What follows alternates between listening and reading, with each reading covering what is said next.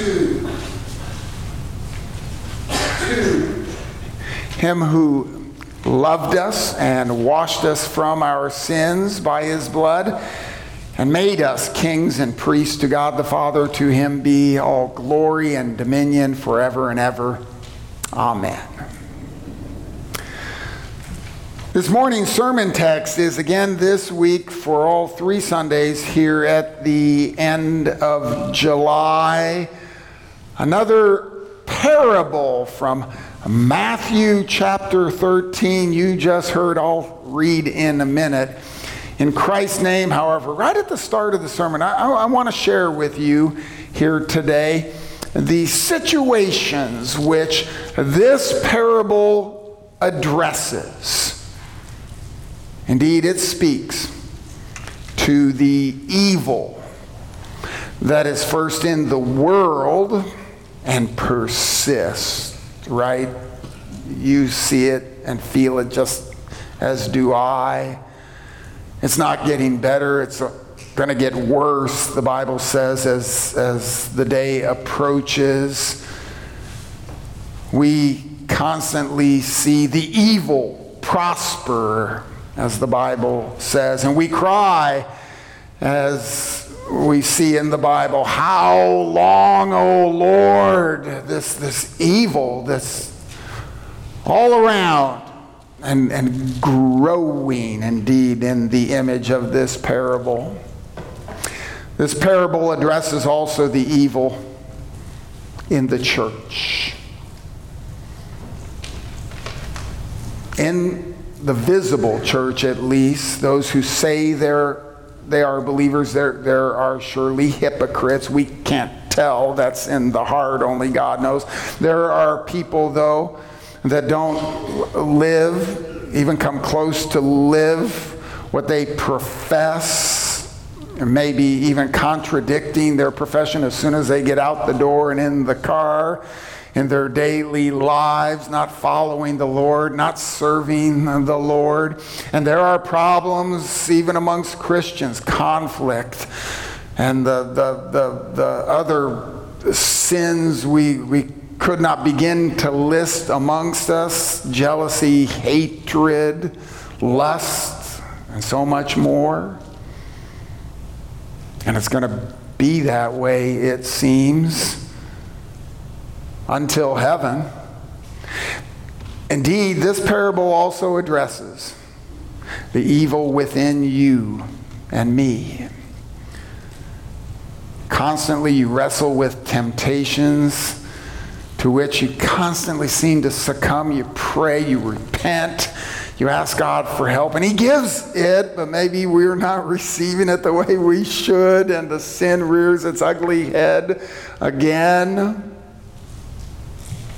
This parable addresses all those situations, and at the start of the sermon, very quickly, I will let you know that this parable offers the answer to all those situations. The evil in the world shall be addressed, and there will come a clarity between the just and the unjust, the, the righteous and those who cause sin. The evil in the church shall be resolved indeed by the blood of Christ shed on the cross. It is forgiven now, and we shall see in heaven no more sin in the perfect church and in yourself.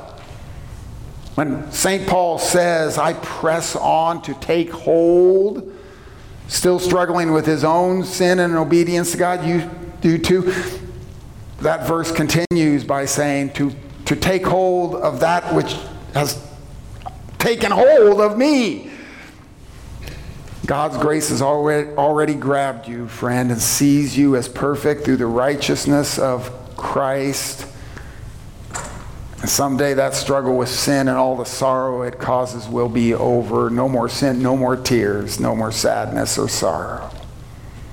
That's what this parable addresses. I don't know if you see it here. Really, the, the promise and the gospel, the good news in this parable, I don't believe or at least there's indication that the, the first followers of Jesus may have missed it. They asked for explanation. I will share with you here today the theme of this month's Wednesday Vacation Bible School with an object lesson here today. I can't even see you through these things. In case you can't read, it's focus. And in so many ways, we're teaching the children and, and their parents, their whole families, to focus on God's Word, to focus on Christ, to focus each week in, in different ways. I want you to focus here today on this parable. And the, and the words that are recorded in Scripture, like last week, I will share with you that the title of this parable is important. Matthew chapter 13, verses 24 through 30. I, I, I, will read again. He put another parable before them, saying, The kingdom of heaven may be compared to a man who sowed good seed in his field, but while his men were sleeping, the enemy came and sowed weeds among the wheat and went away. So when the plants came up and bore grain, then the weeds appeared also. And the servants of the master of the house came and said to him, Master, did you not sow good seed in your field? How then does it have weeds? He said to them, An enemy has done this. So the servant said to him, Then do you want us to go and gather them? But he said, No, lest in gathering the weeds you root up the wheat along with them. Let both grow together until the harvest. And at harvest time, I will tell the reapers, gather the weeds first and bind them in bundles to be burned, but gather the wheat into my barn. And I ask you to focus. What is the focus of that parable? Later on, skipping some other parables in this great parable chapter, when they are alone with Jesus, his disciples came to him and asked for an explanation of this parable. I said last week, if you were with us, there are only two parables titled in the Bible. We had one last week as I talked about the first parable in this chapter. Uh, supposing maybe it could be called the parable of the seed with its powerful work. We had other scriptures emphasizing that. Or the parable of the soils. That's the point of comparison, the different kinds of soils in that. But then came to the conclusion that's in the Bible. Jesus himself titled that parable the parable of the sower. And I emphasize so many times we miss Jesus and his g- good news, I think maybe here too. The disciples call this parable what?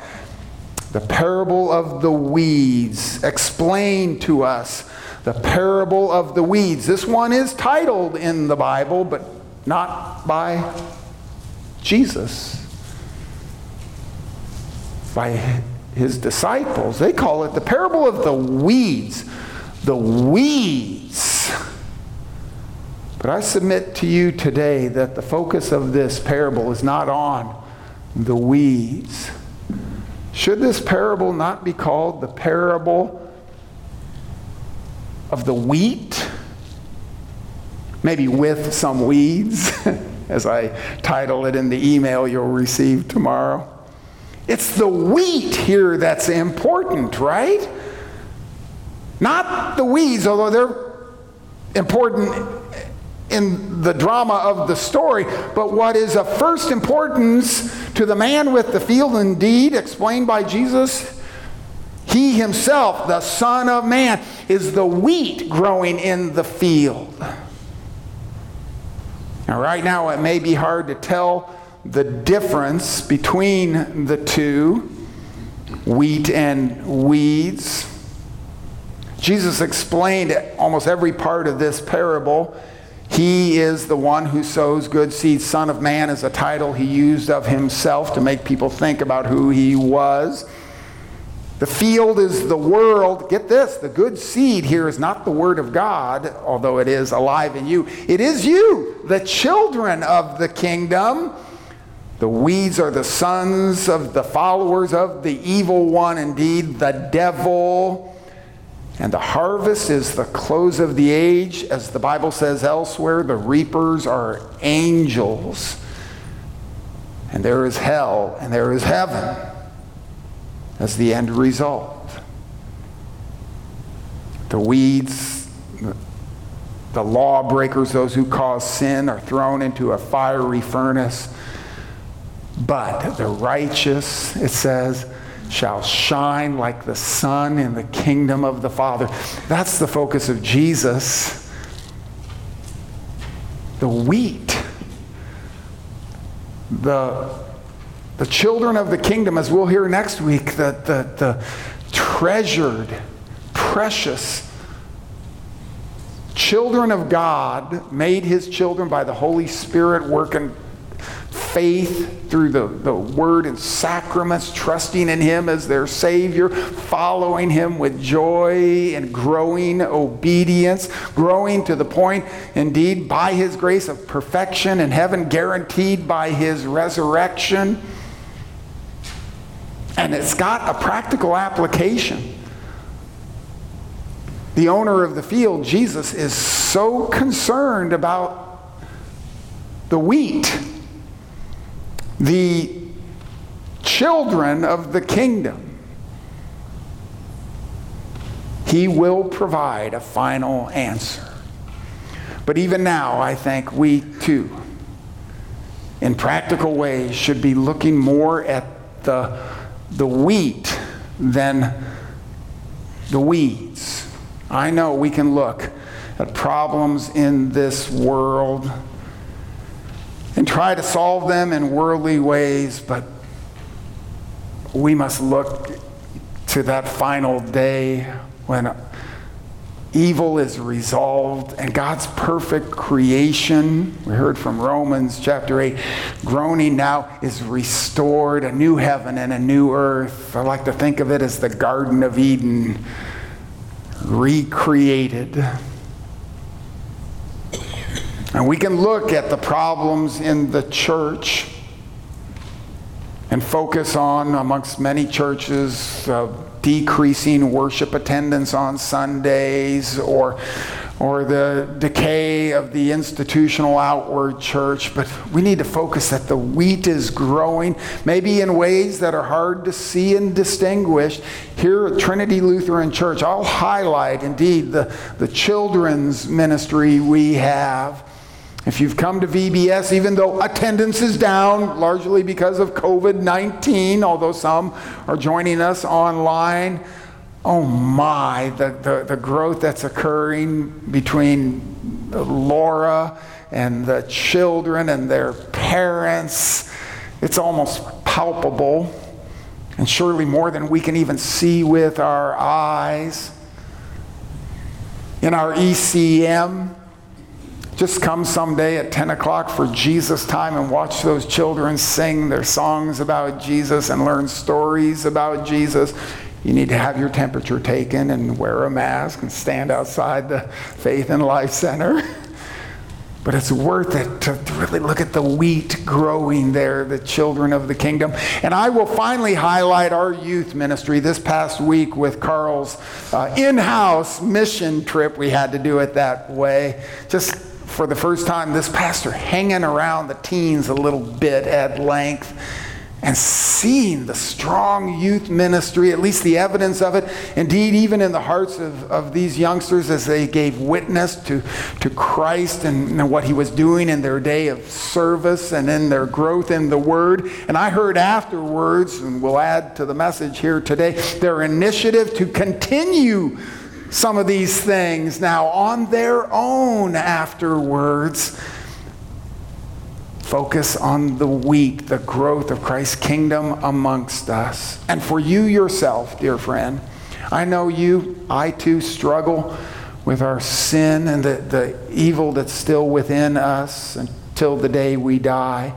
A couple of verses, uh, promises for you from your Savior in His Word You know, John chapter 10, we highlighted it a few months ago. Jesus promised, I give them eternal life. They will never perish. He's going to preserve you even through your own evil, and no one will snatch them out of my hand.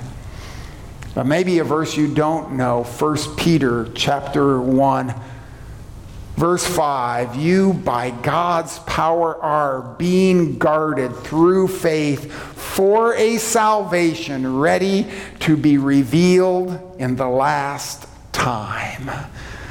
The harvest is coming. Yes, we see the weeds right now, but God sees, and I pray you see also, by Christ's grace and His working even now, and on that last day here in this parable the wheat.